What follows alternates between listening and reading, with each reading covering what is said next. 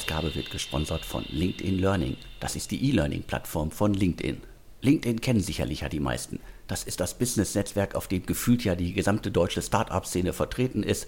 Wer also noch nicht mit mir vernetzt ist, nutzt die Chance. Ich bin auf LinkedIn und bin da auch sehr aktiv und schreibe da täglich über die neuesten Start-ups, die neuesten Finanzierungsrunden und über PR-Fails. Aber zurück zu LinkedIn Learning. LinkedIn Learning bietet 16.000 Kurse in verschiedenen Sprachen, darunter mehr als 2.700 Kurse auf Deutsch.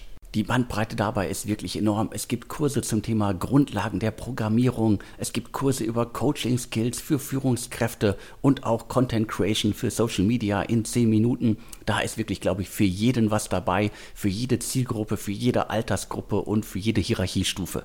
Ich habe mir zuletzt mal den Kurs Kundengewinnen mit Online-Präsentationen angeschaut und habe dabei wirklich extrem viel gelernt, wie ich meine Körpersprache einsetzen kann, um vor der Kamera in einem Zoom-Meeting besser rüberzukommen. Das Ganze ist sicherlich auch für viele Startups da draußen extrem spannend. Es geht ja im Grunde um das Thema Vertrieb und wie ich vor der Kamera gut rüberkomme und wie ich mein Gegenüber überzeugen kann.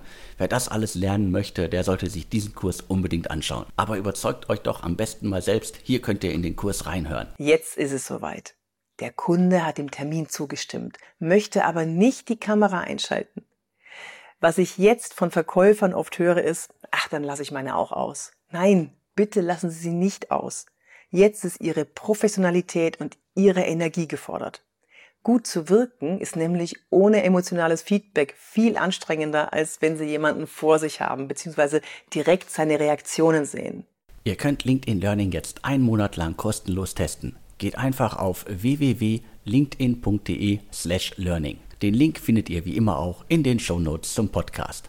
Hallo, herzlich willkommen zum Podcast von deutschestartups.de. Mein Name ist Alexander Hüsing, ich bin Gründer und Chefredakteur von deutschestartups.de. Heute spreche ich mit Hanno Renner.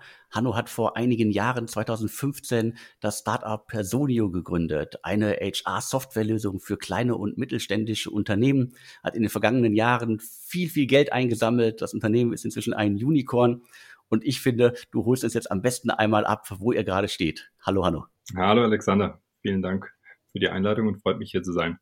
Ja, äh, wo stehen wir aktuell? Ähm, wir sind inzwischen über die letzten gut fünf Jahre äh, aufgewachsen auf ein Team von äh, ungefähr 700 äh, Mitarbeitenden äh, über fünf, äh, vier Standorte mit München, Madrid, Dublin und London und äh, fokussieren uns dabei von allen, mit allen diesen Kollegen und Kolleginnen äh, und über die fünf Standorte hinweg darauf, die, die äh, europäischen SMEs zu digitalisieren, also alle Unternehmen zwischen 10 und 2000 Mitarbeitenden ja, dass wir da den ganzen Mitarbeiterlebenszyklus digitalisieren und denen dabei in ihrem täglichen Doing äh, in allen HR-Prozessen unterstützen.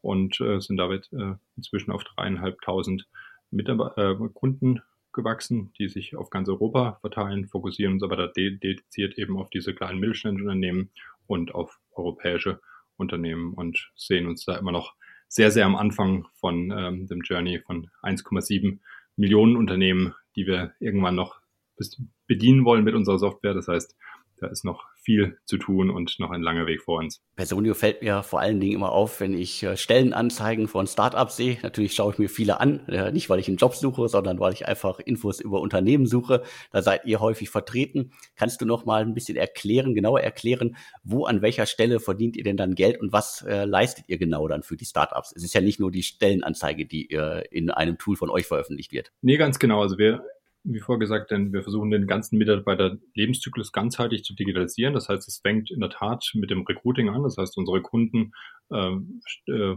publizieren oder stellen erstmal ihre Stellen, verwalten die innerhalb von Personio und publizieren die natürlich dann auch sowohl auf ihren eigenen Karriereseiten als auch auf äh, vielen hunderten verschiedenen Stellenbörsen, die wir angebunden haben.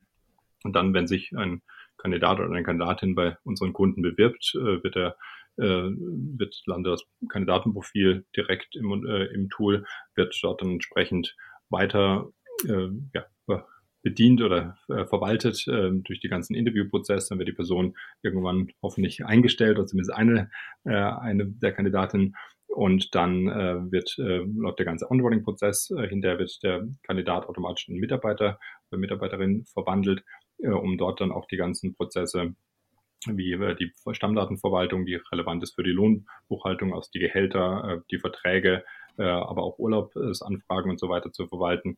Ähm, und dann aber natürlich auch das Feedback- und Performance-Tool, also dieser ganze Prozess, dieser ganze Lebenszyklus im Prinzip abgebildet, die ganzen Prozesse und natürlich da auch nicht nur das HR-Team, die unsere Kernnutzer sind, die die meisten Zeit im Tool verbringen, sondern auch jeder Mitarbeiter und Mitarbeiterin in den Unternehmen unserer Kunden nicht täglich, aber wöchentlich bis monatlich mit dem Tool interagiert, um ihren Urlaub zu beantragen, um die, äh, um den Payslip oder die Lohnbuchhaltungsdokumente äh, einzusehen und so weiter.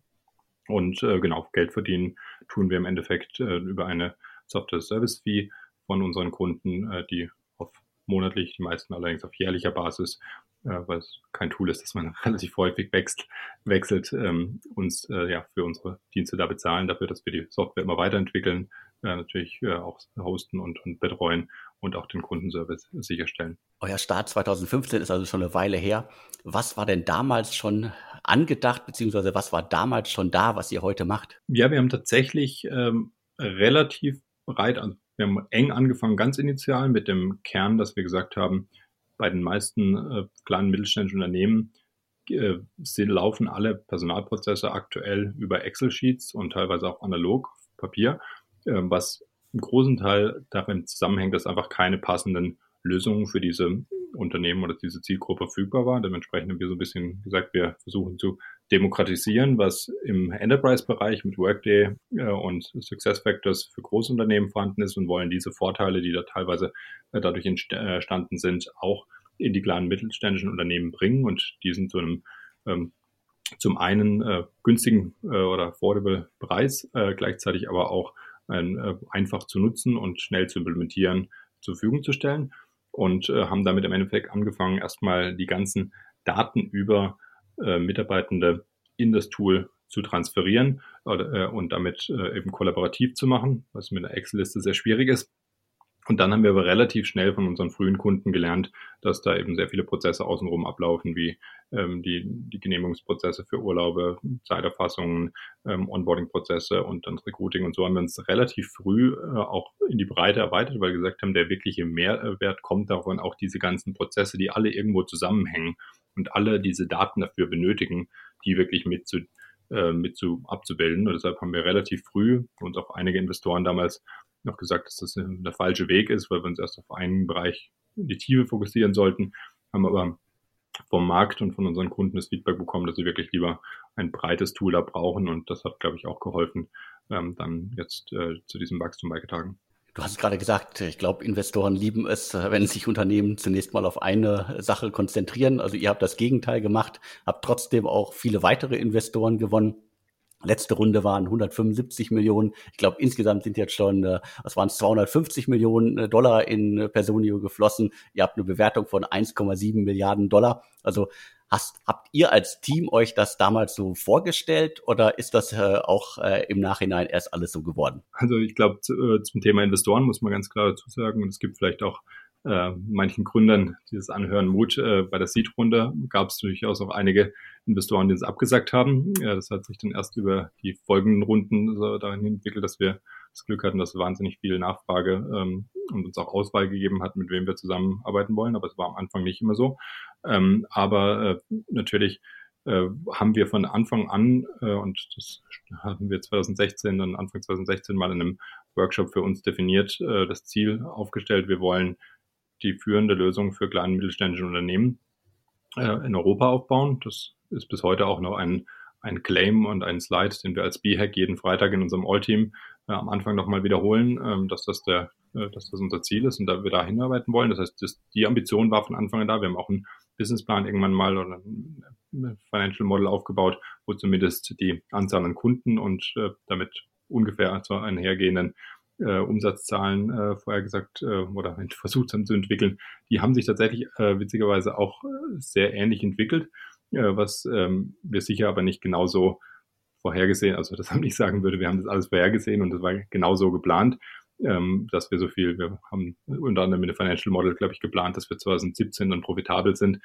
das war das ist nicht der Fall. Ähm, aber äh, genau, haben, haben, glaube ich, grundsätzlich die Ambition von Anfang an gehabt und das Potenzial gesehen, aber natürlich ähm, kann man als Startup nie davon ausgehen, dass sich alles genauso entwickelt, wie man sich das vorstellt.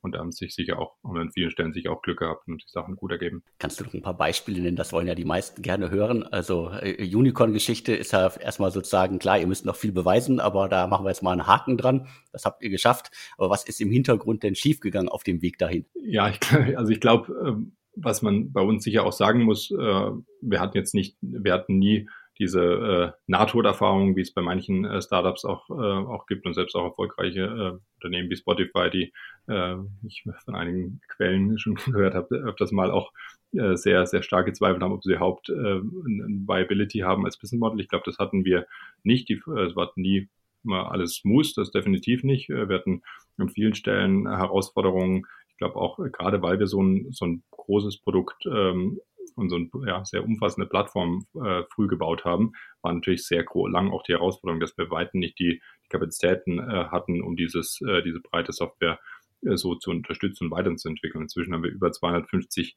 Kollegen und Kolleginnen, die an der Weiterentwicklung von Personio arbeiten und das Team wird sich auch nochmal verdoppeln im nächsten Jahr. Während wir damals natürlich erstmal mit meinen Mitgründern einem sehr kleinen Team und dann auch mit den ersten äh, Produktmanagern und äh, Ent äh, Entwicklern da natürlich sehr, sehr constrained waren und da sehr zu Recht auch von vielen Kunden immer wieder äh, Feedback bekommen haben, dass diese Bereiche im Produkt noch nicht da sind. Und ich glaube, auch bis heute können gibt es Bereiche, wo wir uns weiterentwickeln können, aber da gab es schon schmerzhafte Phasen, wo ähm, wir auch äh, wirklich ja, ich sehr dankbar bin, dass die Kunden trotzdem zu uns gehalten hatten, wir aber äh, da äh, durch viele schwierige Phasen gekommen sind, gleichzeitig auch, selbst wenn wir dann, als wir dann Geld eingesammelt hatten zum ersten Mal und dann auch mehr äh, Geld über die Zeit, waren wir teilweise wirklich sehr stark ähm, daran ähm, ja, vom gehindert, äh, weil wir nicht schnell genug äh, genug Talent äh, gefunden haben. Inzwischen haben wir äh, äh mehrere, ich glaube über 40.000 ähm, Bewerbungen im letzten Jahr gehabt, äh, von denen wir Leute einstellen können. Und noch immer ist es, äh, ist es schwierig, weil wir ungefähr ich glaube aktuell 0,82 äh, Prozent aller Kandidaten an einstellen. Das ist immer noch schwierig, damit unseren Hiring-Bedarf zu, zu füllen. Aber am Anfang war das natürlich ein Riesenproblem, ähm, überhaupt irgendwen zu finden, der bei uns Lust hatte zu arbeiten und sich bei uns bewirbt oder wir dafür überzeugen konnten. Und das hat uns an vielen Stellen auch, auch deutlich verlangsamt, äh, wo wir sicher hätten schneller wachsen können und, und schneller auch Produktfortschritte machen können, wenn wir ähm, es da geschafft hätten, noch schneller Leute zu finden fürs Team. Du hast gerade einmal eure Kunden angesprochen. Also da gibt es ja auch immer verschiedene Ansichten im Markt. Also hört man jetzt auf das, was die Kunden alles fordern oder hört man nicht drauf? Geht man seinen Weg? Also wie ist da bei euch so die Aufstellung? Also äh, was, was wünschen sich eure Kunden alles und was davon könnt ihr auch wirklich umsetzen oder wollt ihr auch wirklich umsetzen? Also für uns einer unserer Werte intern ist Customer Empathy und ich glaube, äh, wenn man äh, jeder meinen Lebenslauf sieht, weiß, dass ich, äh, dass ich und äh, auch meine Mitgründer sehr wenig Erfahrung von HR haben. Das heißt, ohne diese Kundenempathie und ohne die Tatsache, dass wir uns wirklich versucht haben, sehr aktiv mit ihren äh, Problemen und ähm, Herausforderungen zu beschäftigen, hätten wir es nie geschafft, äh, diese zu lösen. Und deshalb ist es für uns ein, ein Wert, der uns anfangs sehr wichtig war und den wir bis heute nicht aufgeben wollen. Es ist immer noch sehr wichtig, dass auch alle Produktmanager und Entwickler viel Zeit äh, mit den, ähm, mit den Kunden auch verbringen und deren Problem zu verstehen. Ich glaube, was man, äh, wo man aufpassen muss, ist nicht, äh, gerade als Software as a Service kann man nicht die, die individuellen Probleme von jedem Kunden lösen, sondern muss ähm, sehr gut darauf hinarbeiten und auch über User Research verstehen, was sind die, die Common Themes und was sind die Themen, die für viele Kunden relevant sind und wie können wir diese priorisieren, damit wir auf bei dreieinhalbtausend Kunden einen sehr großen äh, sehr großen Teil davon mit jedem äh, Feature Release, den wir bringen, dann äh, nach vorne bringen können und äh, Vorteile bringen können. Und ich glaube, das ist die, die Balance, die wir da nehmen müssen. Also auf jeden Fall auf die Kunden hören, auf jeden Fall sehr viel von den Kunden lernen, ähm, aber eben nicht auf einzelnen, äh, nicht einzelne Anfragen äh, zu, höher äh, zu gewichten, sondern wirklich das zu versuchen zu, zu balancieren und da, äh, da gute Entscheidungen zu treffen, die für die gesamten Kunden äh, profit, äh, positiv sind. Und ich glaube, da ist es besonders wichtig auch, und deshalb sind wir da, halten wir uns ja sehr strikt daran, nicht irgendwelche größeren Kunden, die außerhalb oder anderen Kunden aus, außerhalb des Zielsegments zu nehmen, die einfach mehr Geld zahlen und die dann irgendwie die, die Prioritäten durcheinander bringen. Deshalb wir auch ganz klar sagen, wenn Unternehmen mit 8, 10 oder 15.000 ähm, Mitarbeitern auf uns zukommen, dass die einfach nicht zu unserer Zielgruppe passen und äh, wir die auch dann aktiv ablehnen. Das heißt, ihr bleibt ganz klar fokussiert auf äh, eure Zielgruppe, die ihr definiert habt. Also die ganz großen, sagen wir jetzt, sagen wir ruhig Konzerne, die lasst ihr außen vor, einfach weil äh, die wahrscheinlich auch wieder ganz, ganz andere Herausforderungen haben und auch eine ganz andere Software brauchen, oder? Ganz genau. Und es gibt wahrscheinlich auch ähm, aber es gibt einige, die so ein bisschen leicht drüber sind und jetzt noch nicht der BMW-Konzern äh, sind, aber irgendwo dazwischen ähm, und die, die teilweise äh, wirklich aktiv sagen, ja, wir, wir verstehen schon, ihr seid eigentlich auf kleinere, aber wir glauben, ihr deckt unsere Anforderungen ganz gut ab. Aber das ist dann immer so ein bisschen von außen gesehen, glauben die das, aber äh, wir, wir kennen natürlich auch schon von unseren eigenen Erfahrungen, selbst innerhalb der Kundenbasis, äh, sobald dann jemand Kunde ist, haben wir natürlich auch ein, sehen wir uns natürlich eine sehr große Loyalität diesen Kunden gegenüber. Und deshalb wollen wir nicht, dass jemand Kunde wird, äh, wo wir uns schon sicher sind, dass wir entweder diese Person dann nicht gut so gut unterstützen können wie die anderen Kunden oder aber dann uns einen Großteil unserer anderen Kunden vernachlässigen müssten, um diesen einen oder diese fünf oder diese 20 Kunden zu, zu unterstützen. Und dementsprechend sind wir da sehr strikt und ähm, sagen eben 10 bis 2000 ist die Zielgruppe. Ähm, und wenn sich jemand mit 2500 äh, meldet, dann sagen wir auch schon klar, wir werden nicht besonders für dich entwickeln, aber das ist nur noch so ein, so ein Graubereich. Aber wenn sich jetzt mit 5.000 oder 10.000 Mitarbeitenden äh, Unternehmen melden, dann sagen wir ganz klar, äh, da gibt es einfach andere Lösungen am Markt, die wahrscheinlich besser passen. Ähm, und da wollen wir uns dann auch nicht hin entwickeln. Und euer Fokus ist auch weiter Europa. Also ihr wollt jetzt nicht äh, die ganze Welt erobern, in Anführungsstrichen. Also ihr konzentriert euch wirklich auf Europa. Ja, auch da ist, glaube ich, ein sehr wichtiger Punkt, ähm, den, ähm, wo man sich sehr, also was gerade jetzt in unserer Phase, äh, wo, wo das Team sehr groß ähm, oder ganz ordentlich gewachsen ist und sich jetzt auch noch äh, stark weiter wachsen wird ähm, und äh, wir gleichzeitig, äh, wie du vorher angesprochen hast, relativ viel Geld äh, äh, aufgenommen haben oder eingesammelt haben, das zu großen Teilen, weil die Runde vorgezogen waren, wir noch kein Geld gebraucht haben, einfach auf dem Konto liegt und versucht, Negativzinsen zu vermeiden, ähm, ist natürlich die, die, der Drang äh, oder die Idee, jetzt könnten wir noch irgendwie hier in eine andere Region gehen oder doch für größere Kunden oder noch tausend andere Sachen machen in allen möglichen Bereichen. Ich glaube, die größte Herausforderung wirklich auch in so einer Phase, also es gilt für alle Phasen, aber anfangs ist es leicht fokussiert zu sein, weil man einfach durch Ressourcen ähm, so beschränkt ist und das, das Fokus gibt. Wenn man diese Ressourcenbeschränkung nicht hat, ist es, glaube ich, extrem wichtig, sich diesen Fokus als Unternehmen selber zu setzen und da selber äh, drauf zu äh, sich immer wieder darauf äh, einzuschränken, was wollen wir erreichen. Und wir haben es ganz klar gesagt, bis 2023 wollen wir die führende Lösung in Europa sein. Dann sind wir noch nicht fertig und dann haben noch nicht alle Kunden, die wir irgendwann erreichen wollen, in Europa die Lösung. Aber für die nächsten drei Jahre ist das der klare Fokus. Was wir danach machen, ist nicht entschieden und da können wir uns dann nochmal neu auch mit der Frage beschäftigen, können wir auch hier wieder den gleichen den Fokus beibehalten, können wir die Kunden in Europa weiterhin gut genug serven, wenn wir auch jetzt noch anfangen, in äh, Zentralamerika oder in Asien zu verkaufen. Ähm, das ist eine Frage, die können wir uns dann stellen, aber äh, wichtig ist für uns jetzt erstmal fokussiert zu bleiben auf die Zielgruppe, die Größenordnung, aber auch den, die Märkte und wie vorher schon gesagt, es gibt zwischen 10 und 2000 Mitarbeitenden 1,7 Millionen Unternehmen in Europa und allein 440.000 davon in Deutschland, dass wir äh, da noch einen ganz, ganzen Weg zu wachsen haben von den dreieinhalbtausend, wo wir heute sind. Gibt es denn Unterschiede zwischen den einzelnen Ländern? Könnt ihr da schon was ausmachen oder lässt sich diese Softwarelösung, die ihr habt, äh, auf alle Märkte umstülpen oder müsst ihr da regional, lokal Veränderungen vornehmen? Es gibt auf jeden Fall Unterschiede. Also ich bin ja gerade, wie wir in unserem Vorgespräch kurz besprochen hatten, äh, in unserem Büro in Madrid und das ist einer unserer sehr schnell wachsenden Märkte neben äh, den Skandinavien, Benelux und UK. Jetzt ganz frisch sind wir auch in Frankreich und Italien. Aber ähm, alle, in allen diesen Märkten sehen wir unterschiedliche Herausforderungen. Wir kannten die zum Glück auch schon ganz gut äh, schon länger, weil wir von Anfang an A gesagt haben, wir wollen europäische Marktführer sein und B, viele unserer Kunden in Deutschland äh, natürlich, äh, wie wir selber jetzt inzwischen auch äh, Unternehmen, Tochterunternehmen und äh, Standorte in ganz Europa haben. Und dementsprechend wussten wir natürlich schon die Herausforderungen teilweise da in Italien, äh, Spanien, Frankreich äh, oder UK auf uns zukommen. Ähm, trotzdem äh, ist es natürlich äh, jetzt auch wieder eine, eine Balance, sicherzustellen, dass wir natürlich den, den lokalen Support äh, bieten können, dass wir die Sprachen haben und gewisse Funktionen anpassen, gleichzeitig aber da auch da wieder unsere Kunden in Deutschland nicht vernachlässigen. Und ähm, da ist es, äh, wenn man unser Produkt anschaut, gibt es Bereiche wie Recruiting und Onboarding, die jetzt abgesehen von der Anbindung von einigen lokalen Jobportalen nicht sehr lokalisiert äh, werden müssen. Gleichzeitig gibt es andere Bereiche wie äh, Zeiterfassung und Urlaubsbeantragung, die doch sehr lokal sind, Payroll sowieso. Und äh, da eben Beispiele gibt wie in Frankreich wird eben der Urlaub nicht zum 1.1., wie in fast allen anderen Ländern, sondern zum 1.6. zur Verfügung gestellt und ähm, teilweise auch andere Regelungen, äh, die wir auch in Deutschland abdecken, wie verändert sich die Urlaub äh, in der Probezeit, was passiert, wenn jemand in einem gewissen Teil vom Jahr austritt. Da gibt es ja überall Gesetze dazu, äh, die wir natürlich dann auch abbilden wollen. Und wir haben Personen von Anfang an sehr flexibel aufgebaut, um genau diese Anpassungen auch möglich zu machen.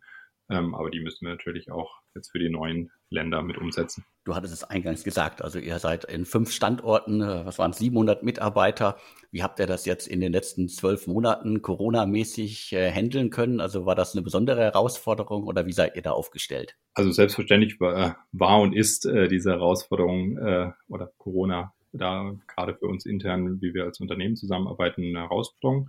Ich glaube, es ist immer auch eine Chance, ähm, so, mit so einer neuen Situation, mit der alle konfrontiert sind, dann besonders gut umzugehen. Wir haben deshalb damals eine Homeoffice Taskforce äh, implementiert, die ähm, permanent immer auch über Umfragen geschaut hat, was, was läuft daran gut, was läuft schlecht, wie können wir gewisse Sachen, die äh, unsere Kultur im Büro ausgemacht haben, auch äh, in dieser Remote Working Welt zusammenbringen.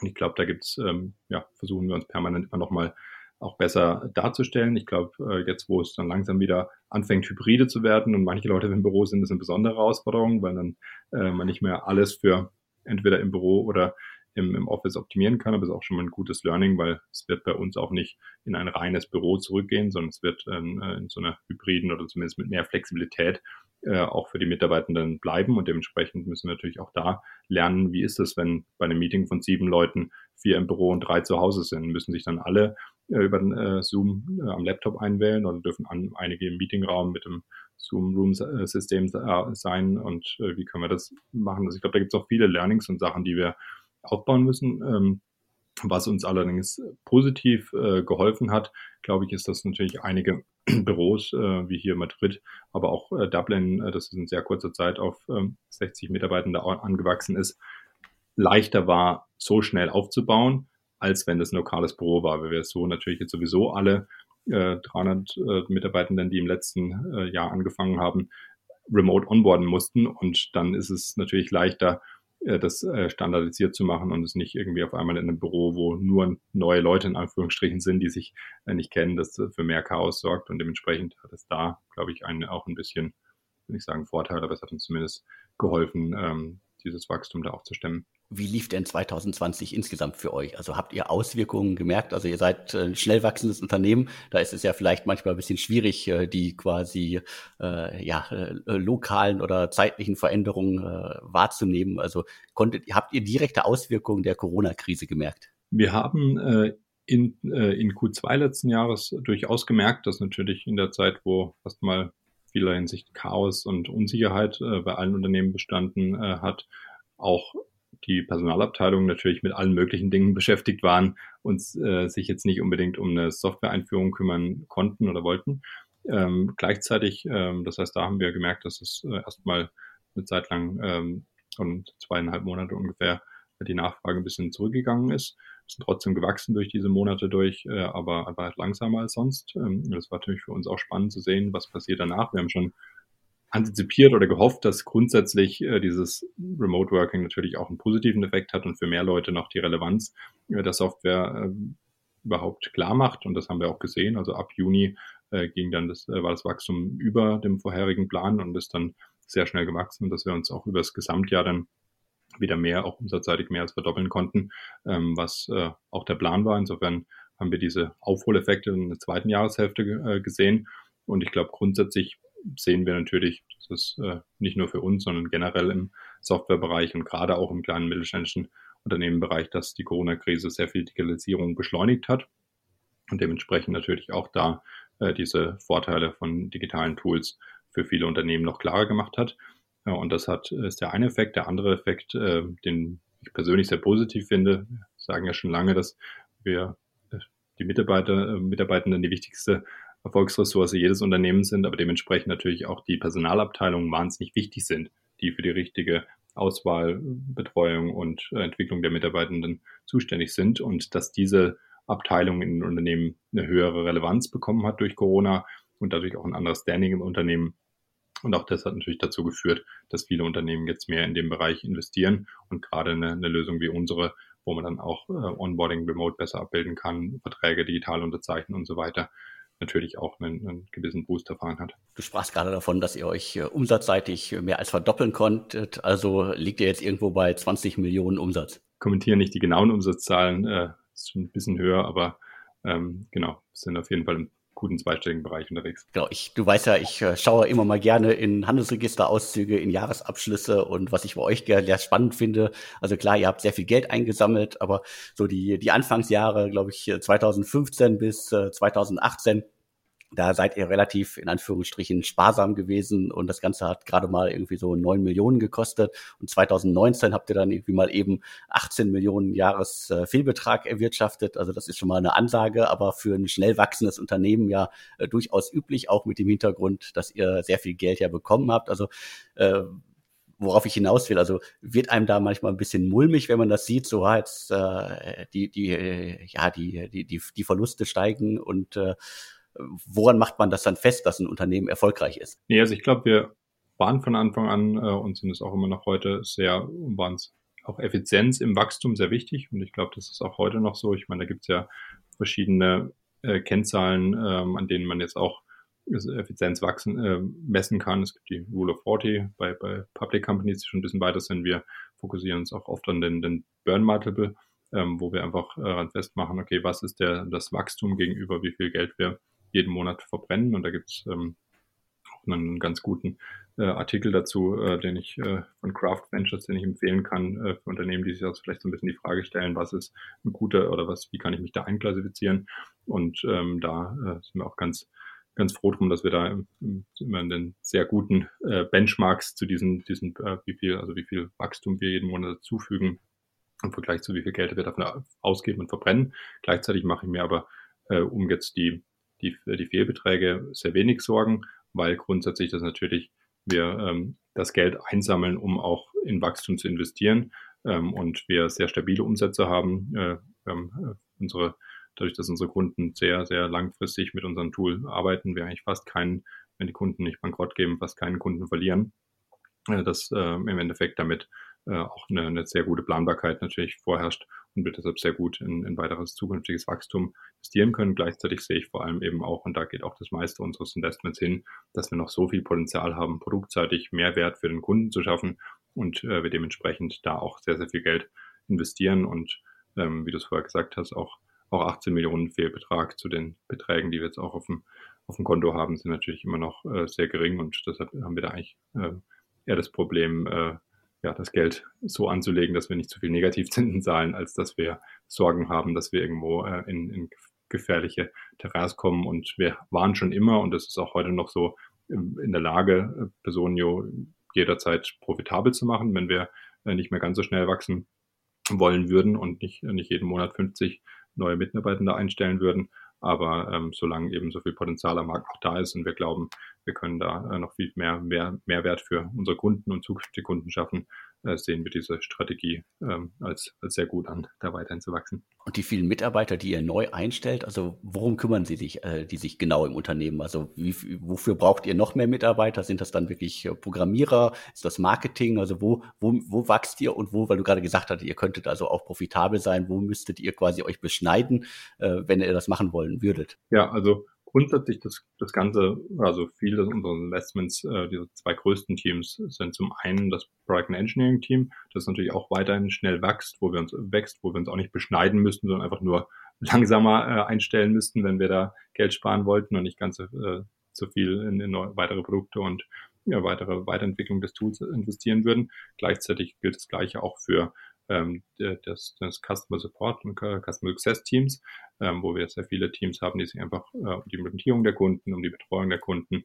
ähm, kümmern. Und äh, das ist das zweitgrößte Team. Und auch da, die hängen natürlich mit, den, mit dem Umsatz sehr eng zusammen. Das heißt, wenn wir sagen würden, wir würden insgesamt äh, jetzt nicht mehr 100 Prozent äh, jedes Jahr wachsen, sondern vielleicht eher äh, nur noch 30 oder 40, dann bräuchten wir natürlich da auch noch auch deutlich weniger Zuwachs, ähm, zum Beispiel auch beim Implementierungsteam. Das könnte dann gleich, gleich groß bleiben, ähm, wenn wir jeden Monat gleich viel Kunden hinzufügen. Aber aktuell fügen wir eben jeden Monat mehr Kunden hinzu, als wir im Monat davor hinzugefügt haben, äh, als Teil dieses exponentiellen Wachstums. Und dementsprechend brauchen wir natürlich auch ähm, immer noch weitere Leute da. Und das gilt in vielen Bereichen natürlich auch im Sales, äh, Marketing und anderen Bereichen, so auch mit der Expansion der verschiedenen Länder.